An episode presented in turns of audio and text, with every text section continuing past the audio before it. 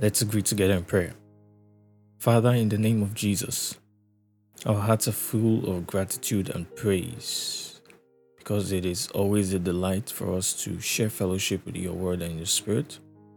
We thank you because the entrance of your word giveth light, and we trust and believe that as we look through your word together, our minds and our hearts will be enlightened with the truth of who you are and who we are in you.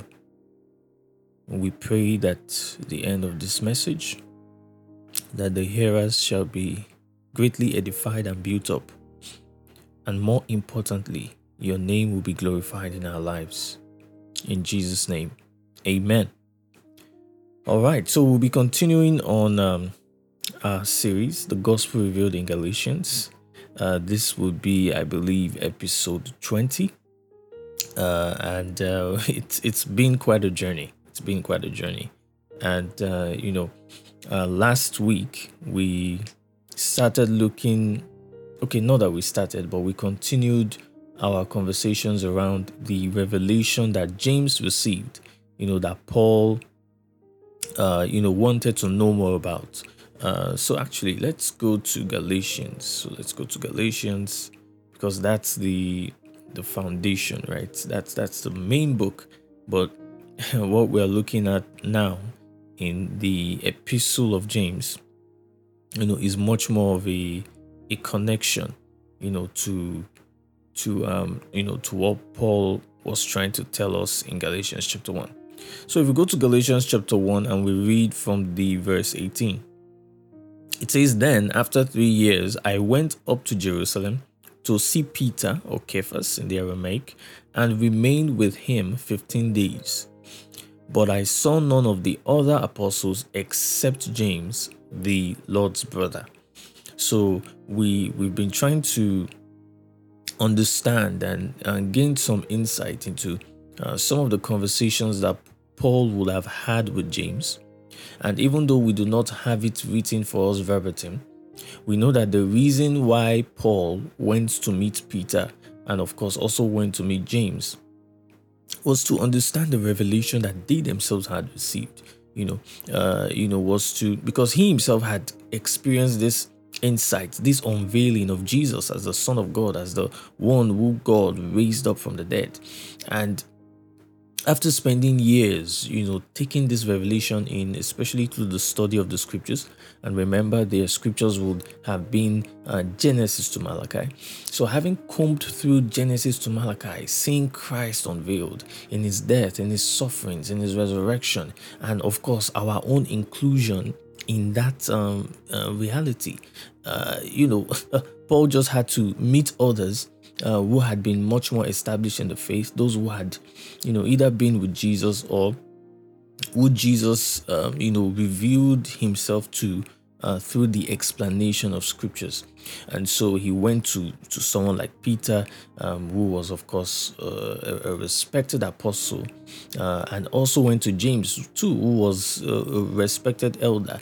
And some might argue that he was the the chief elder uh, or pastor in the uh, of the church in Jerusalem. You know, so so Paul was very specific as to the people he went. He went to those who were leaders. He went to those who he knew had um, a firm grip and understanding of the unveiling of Jesus. And so we we took time. We explored that of Peter's through Matthew 16, and um, you know we could have even gone further in in seeing more of that revelation that he understood and received in his own epistles, but um, we would we would I believe we would actually touch on that when we look at James's um, revelation and understanding of the person of Jesus in his death and resurrection, and how that um, opened up the door for our new birth or our sonship in Christ. Okay, so um, so we've been looking at uh, the the revelation of James through his epistle so I want us to go to James chapter 1. James chapter 1. And uh, last week, we laid quite a bit of emphasis on, um, you know, God being the Father of lights, right? Okay, so I'm just going to read it, read the verse 17 again. It says every good gift, or um, the Greek is much more emphatic in saying every good act of giving. So it's not just the gift itself, but the action, right? The action behind the giving, the intentionality behind the giving. And we see that it is with a good intention. You know, it's not just, oh, let me just give the gift because it's been troubling me for a gift. No, no, no, no. There is a purpose. The, the intention itself is good, right? It's for the benefit of the person to whom the gift is being given to uh, right? Uh, that might be a mouthful, but in, in essence, um, the intention of that act of giving is a good act, is a good intention, and, and James lays emphasis on that. So he doesn't just lay emphasis on the gift being good or the gift being perfect and complete and entire, not lacking anything. Uh, the person, meaning speaking of the wholesomeness of that gift, uh, and then also lays emphasis on the intention behind the giving you know, which is very important. And so last week we we went into much detail, you know, as to what that gift is, or we can also say who that gift is, you know, and we emphasize that that gift is the gift of the Spirit. We can also say it is the gift of sonship. We can also say it is the gift of Jesus Himself, because you know Jesus really is the Spirit of God too right? So uh, Jesus, the Spirit, God. We're not talking of three different entities per se, um, but we're, we're, we're thinking about the one uh, same God, right? The one same God who was Jesus or who became man, right, in the flesh. And it is now the same God who dwells in us as the Spirit. So when we talk about the Spirit of God, we are talking about God Himself. Um, in in the Greek text, is actually called uh, the genitive of apposition. You know, where where words like Spirit of God is not. Uh, it, it's actually the Spirit which is God, right? You know, the Spirit which is God. So when we say, "Oh, what Spirit are we talking about? What Spirit is it that dwells in us?" It is God. you know what I mean? So uh it, it is called the genitive of apposition. Another example is love of god right? So when we say love of god where the genitive of apposition kicks in and it's actually love who is god or love which is god. So god therefore is love. Uh, does, does that make sense? So so there there depending on the context as well uh, it usually determines whether we use a genitive of apposition or we do not use a genitive of apposition. But the, the, the main point here, in fact, we're actually going to see it in the verse 18, where we talk about the word of truth, you know, or we say the word which is truth, or the word which is reality. Okay. But anyways, so last week we we spoke about the gift which is the gift of jesus or the gift of the spirit you know and um and, we saw that it is it is a it is one gift right? It is not many gifts but one gift. But however in having that one gift we do not lack in anything as it pertains to the spiritual you know? Uh, we do not lack anything. Um, now I, I, I i much emphasis that we do not lack anything as it pertains to the spiritual okay? When we have this gift we have the fullness of all that we need as it pertains to our spiritual walk with God. Right? So, meaning, for example, uh, a person can have the Spirit, uh, have this gift of the Spirit or the gift of God dwelling in them, but yet can be physically poor. Right? But yet can uh, be lacking in so many things as it pertains to the earthly or natural realm okay so uh so lest we get it twisted because many times many people have the confusion of this gift being that which is earthly. You know if you have this gift of god in you oh my god you know everything in your life is perfect. You won't lack anything and all of those things. No no no no. That that's not true.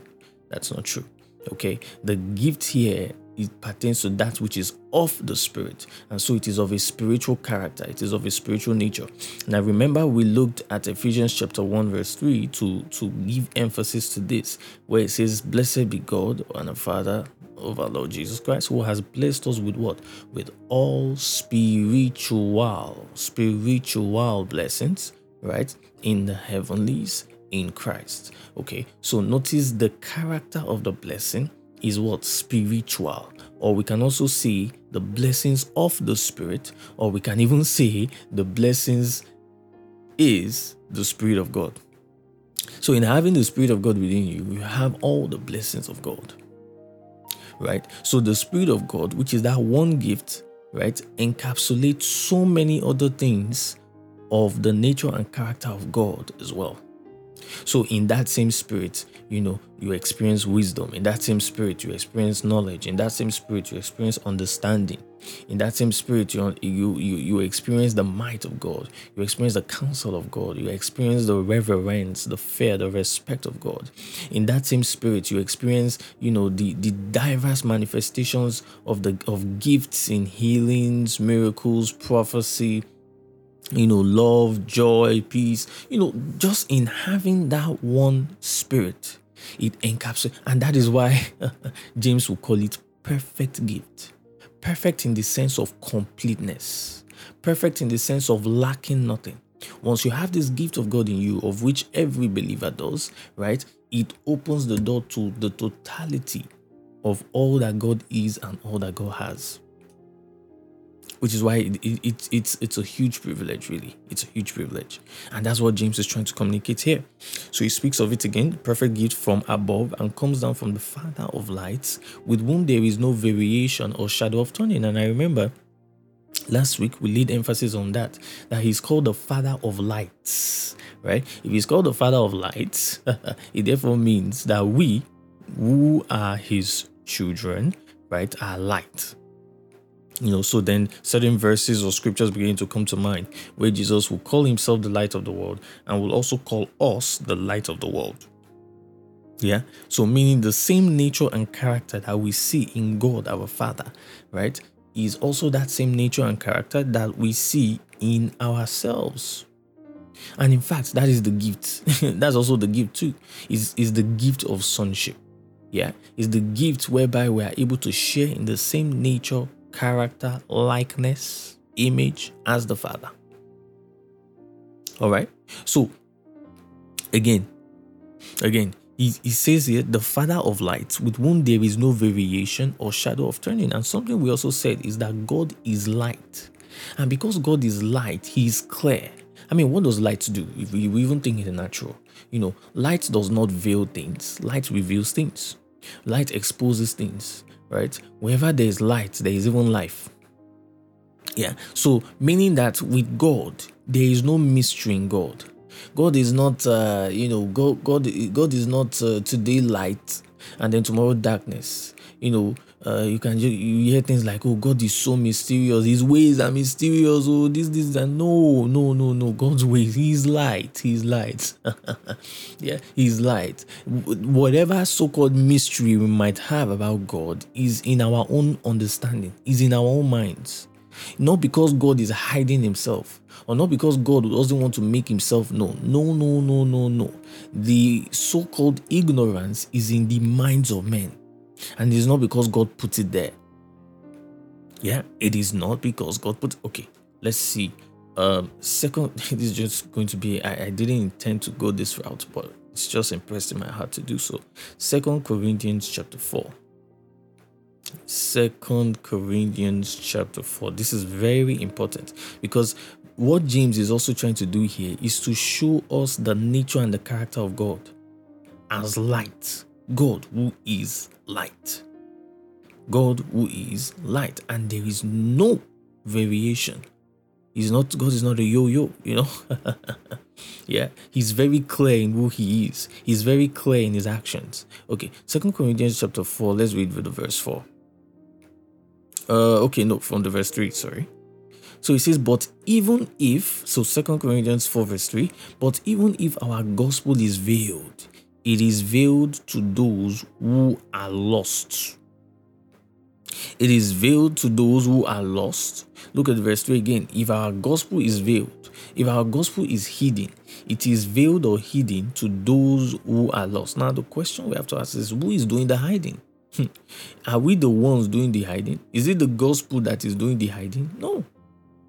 In fact, how do I even know this without maybe any special revelation or anything? Even the Greek text itself, right? The Greek text itself um, explains that that verb hidden is something done in the passive voice. So, meaning that it is not the gospel that veils people or that hides itself from people. No. But rather, it is an action done to the gospel. Okay? So, it is an action of men done towards the gospel whereby they hide it, they prevent the effect of the gospel from influencing them if you have a very good Greek concordance, it will be actually it's actually spelled out to you, right? That word hidden there or or or, or concealed or veiled, right, is in what is called the passive voice, meaning that an action is done to the gospel, not by God, but by men to conceal it. And that action is that men hide it, men veil that gospel. Who are the men that do it? Those who are lost or those who are perishing. They don't want it.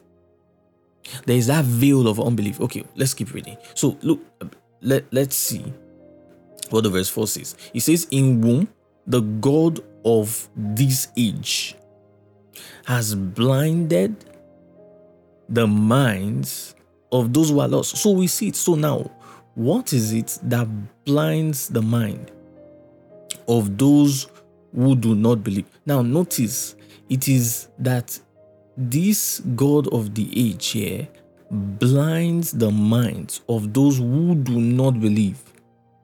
So, in fact, it is not even the blinding that causes them not to believe. Mm-mm-mm. It is by them not believing or not being persuaded by the gospel that now brings that veil to their minds. See, this is actually very important. Again, it is not the veil, the the blinding by the God of the age that causes men not to believe. Mm-mm. It is when men choose to reject the gospel that is preached to them that a veil is now placed, that a blinding is now brought forth against the gospel. I'll read it again. In whom the God of this age, right? In whom the God of this age. Now, what, what would be the God of this age, especially in the context of the conversation that Paul is having in Second Corinthians chapter 4? He would be speaking about religiosity. He would be speaking about the law or the law of works or the mindset of unbelief because in the in second corinthians chapter 3 he had just start he had just finished speaking about you know the old testament right? And how Moses is read. So it therefore points to the minds of men. So when we say God of this world, God of this world, Paul was talking about the religious mind, the religious mindset of works, the religious mindset that says, I'm going to do things by my own efforts. I'm going to be saved by my own works and not by the faith of the Lord Jesus. I'm just trying to give a context to this. You can, on your own time, read Second Corinthians chapter 3 and see what I'm talking about. Okay, so that's who the God of this age, the age is. When we say the God of this world, the God of this world, you know, it, should, it shouldn't be taken out of context to think, oh, is this one or is this devil or is that devil or this or that. Mm-mm. We read in context and notice that the God of the age that blind. Okay, Second Corinthians chapter 3. I'm sorry.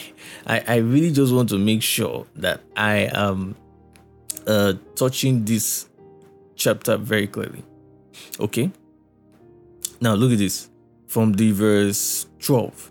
Therefore, since so Second Corinthians 3 verse 12, therefore, since we have such hope, we use great boldness of speech, unlike Moses who put a veil over his face so that the children of Israel could not look. Do you see that word veil now? Put a veil over his face so that the children of Israel could not look steadily at the end of what was passing away, but their minds were blinded. Do you see?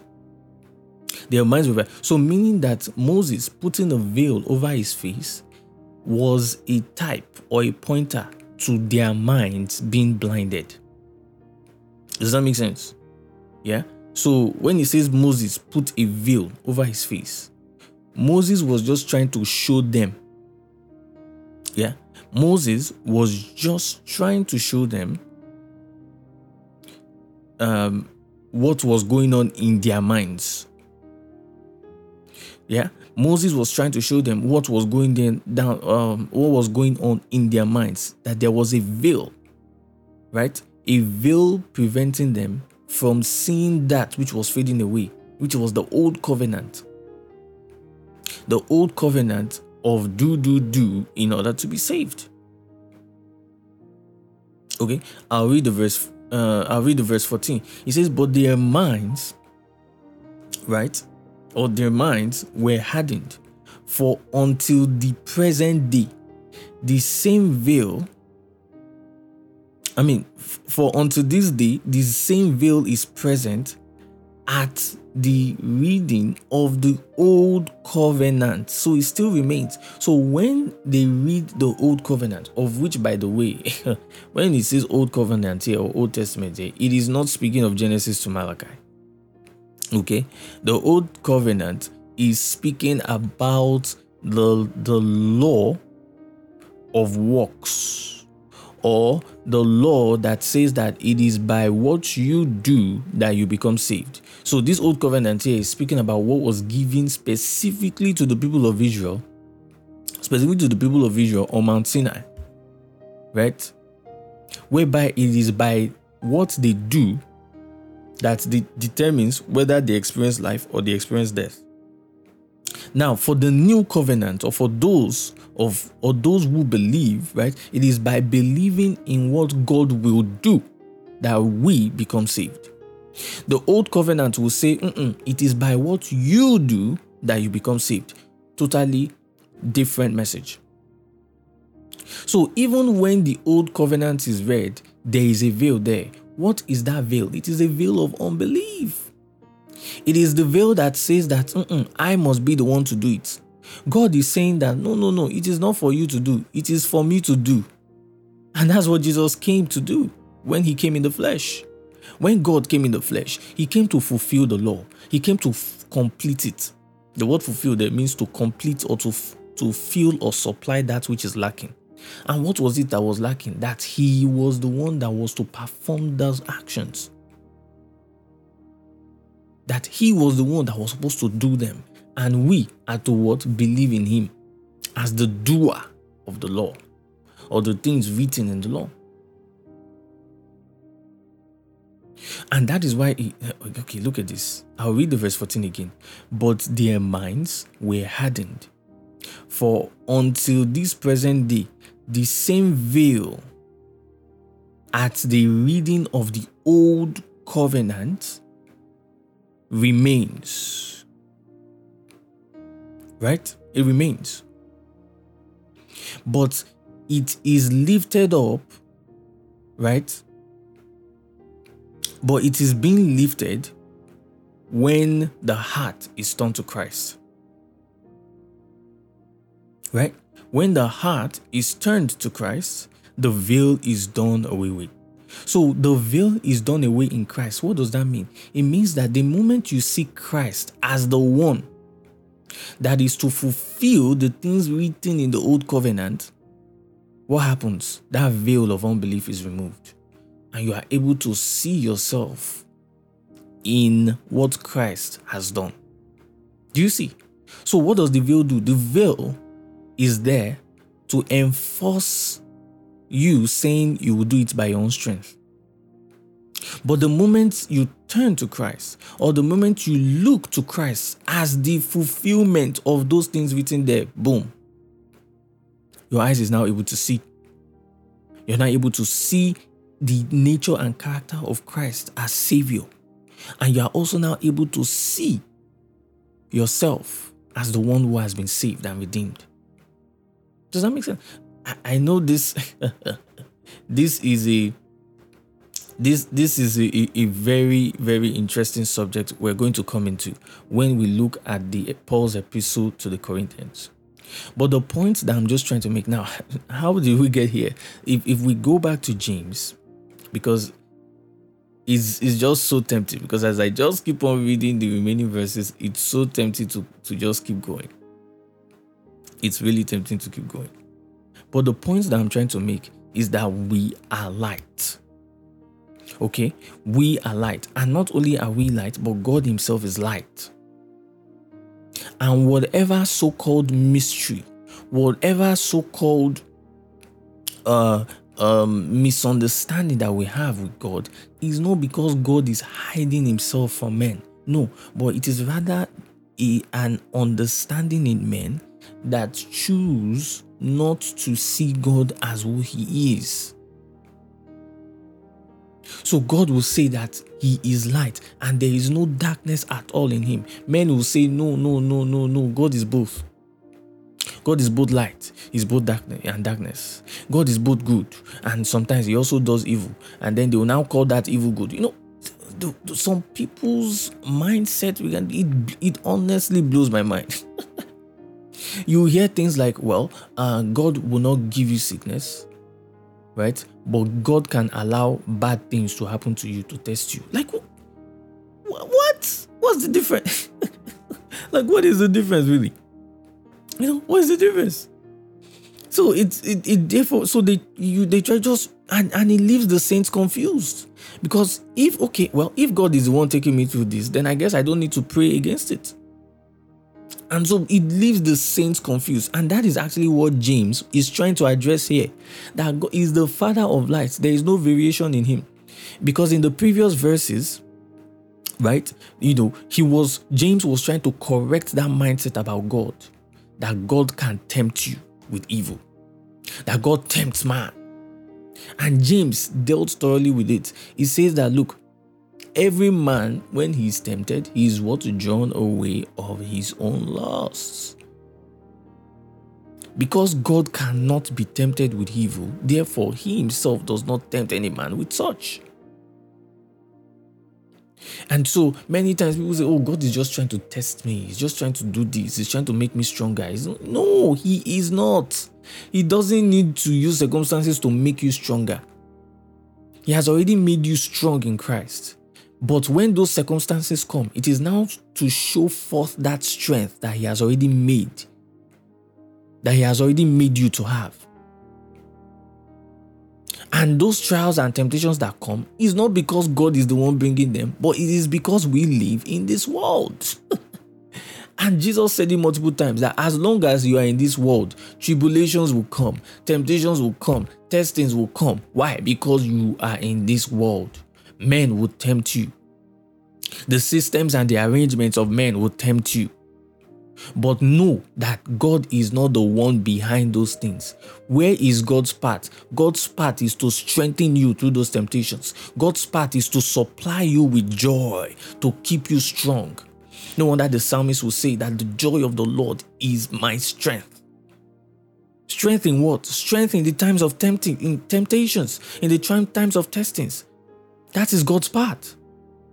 Some people want to say, you know, God is in control, even in all those bad times. God is the one bringing them. He's also in control of it. See, um, and then we confuse the thing. No, that is not who God is. God is clear. See, God is not a mystery. He is clear.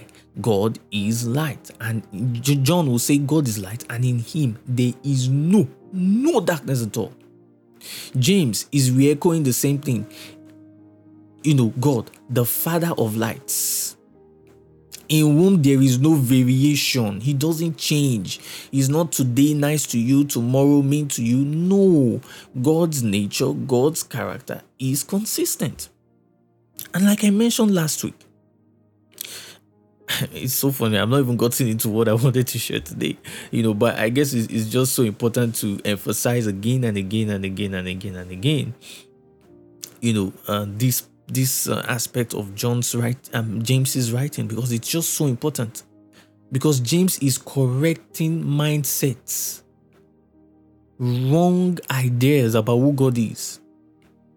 Right? So James is saying that he is the father of lights. There is no variation. He doesn't change based on your emotions, based on how you feel. No, no. There is no variation in God. There is no shadow of turning right? What does it mean, shadow of turning? James was literally alluding to you know how in the in the earth, right? You know when the sun rises and all, and how the shade um, that is formed from the sun casting upon an object changes depending on the position of the sun. So that's what James is alluding to here. That God is not like that. He's consistent. He is God is consistent. His character is clear. And the best the best explanation of all you need to know about God is in the person of Jesus. Actually, I am bold to say this anywhere, anytime that everything you need to know about God is in Jesus. There is nothing else you want to know about God outside who Jesus came to reveal him to be. And you know, unfortunately, many people are not satisfied with that. They are not satisfied with that. They would rather want it that, okay, yes, yes, yes, there is Jesus, but then, ah, you don't want to see another side of God. Okay, did we see that side in Jesus?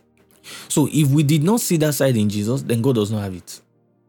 They say, ah, no, no, don't you see in the Old Testament and everything like that? True, but we use what we have seen in Jesus or in what Jesus has revealed God to be to understand what we see about God in the Old Testament.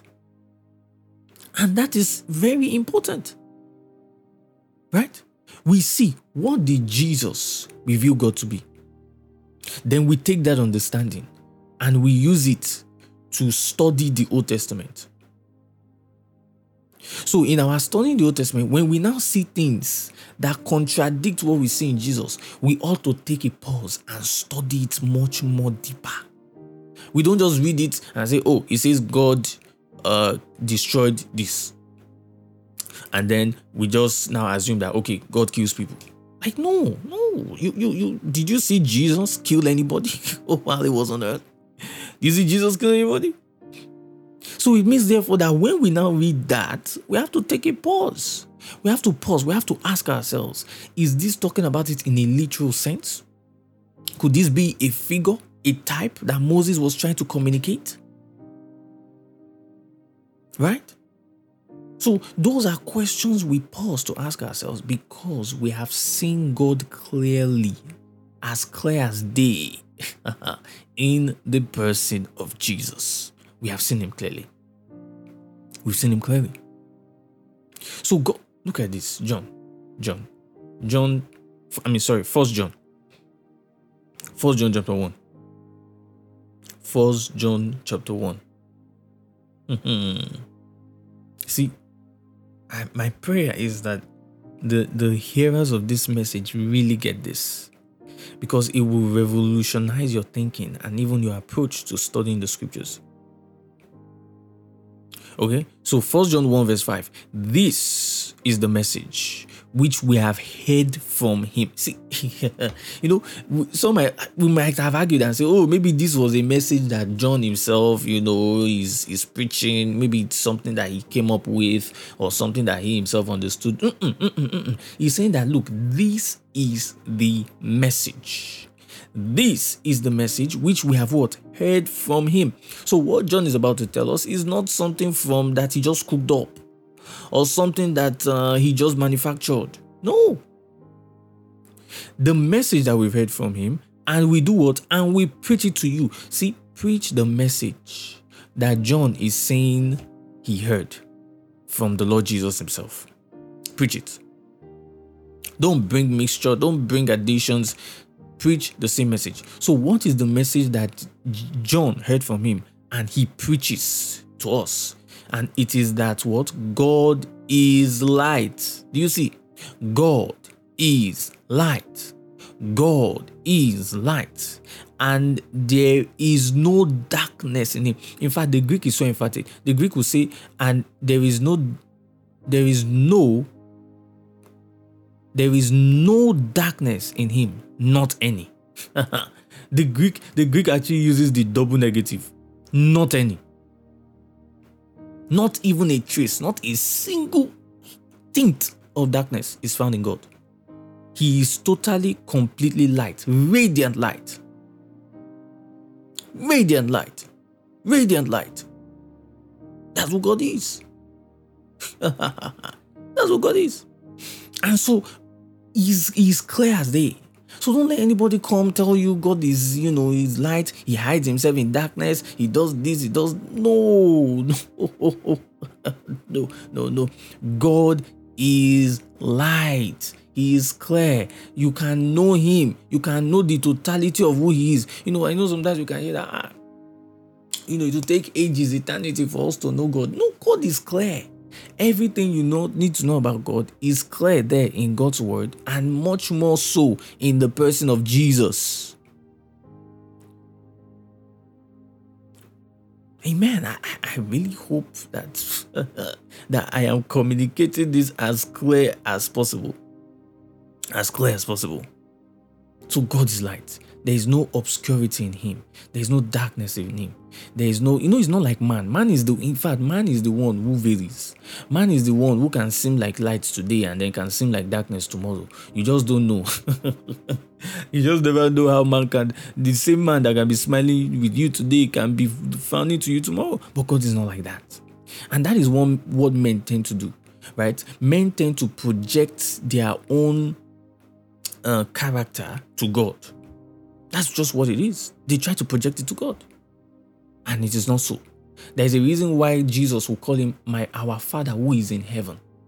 Because he is separate, he's distinct, he's special, he's apart from what is, goes on around the earth or in the in the in, in the in the domain of man. Right? So God is light. God is light. God is light. No darkness in him. Okay. Let's see another one. This is even speaking concerning Jesus. Hebrews. Hebrews chapter 1. Hebrews chapter 1, and I promise uh, we will go back to James. Okay. But it's just so important that I lay this foundation. So, Hebrews chapter 1. And uh, let's read the verse 1. Verse 1 to verse 3. So, Hebrews 1 from 1 two, three. All right.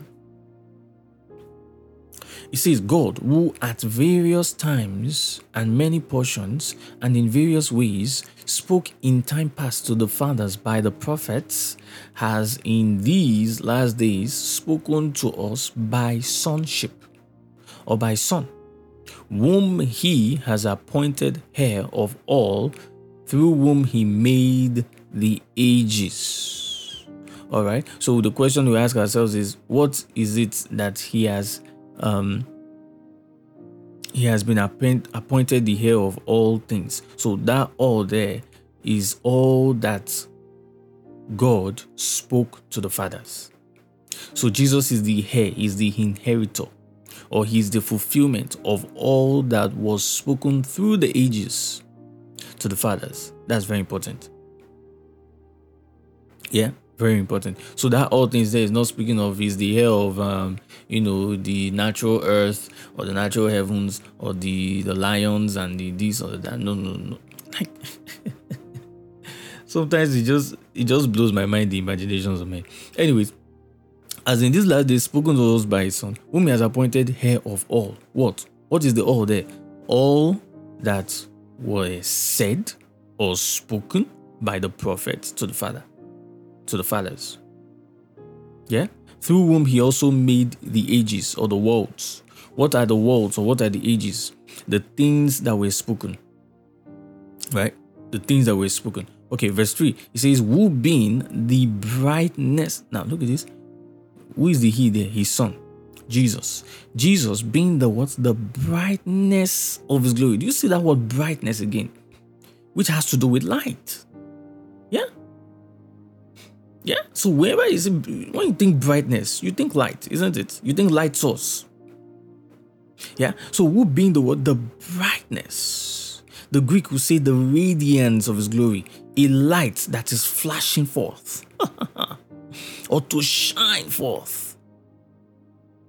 So Jesus is the radiance, is the shining forth, right? Is the light shining forth God's glory. And then look at this. And he is the exact expression, he is the exact representation of his substance. Wow. That's Jesus. That's Jesus. Jesus is the exact represent. Now, that Greek word, that Greek word for express image or exact representation is the word for character. It's actually the word character in Greek. Right? Is the word character in Greek. So we can also say that Jesus is the character of God.